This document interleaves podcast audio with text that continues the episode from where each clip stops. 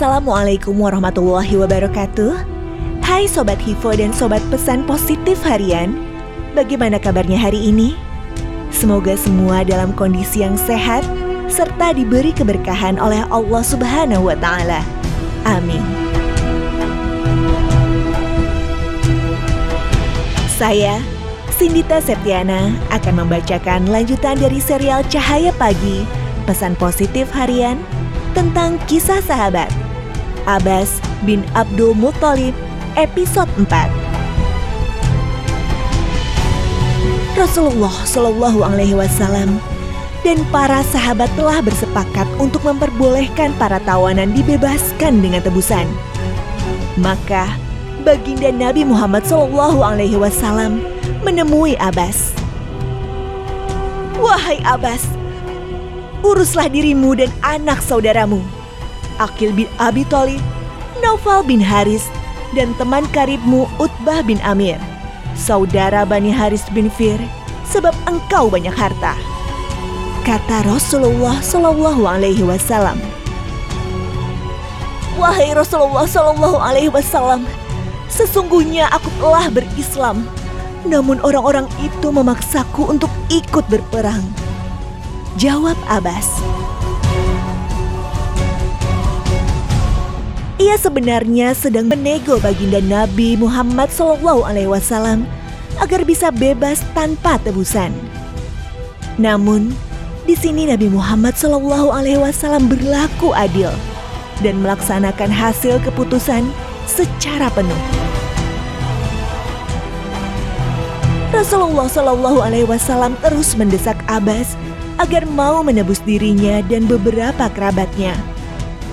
Lalu Allah menurunkan wahyu.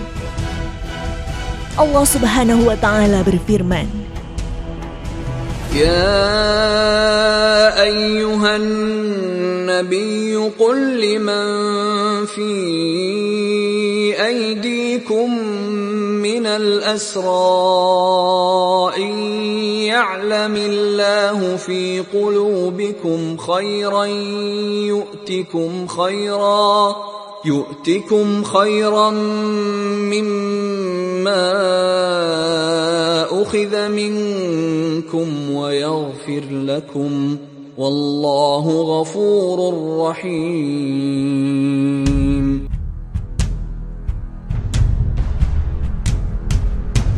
Wahai Nabi Muhammad, katakanlah kepada para tawanan perang yang ada di tanganmu.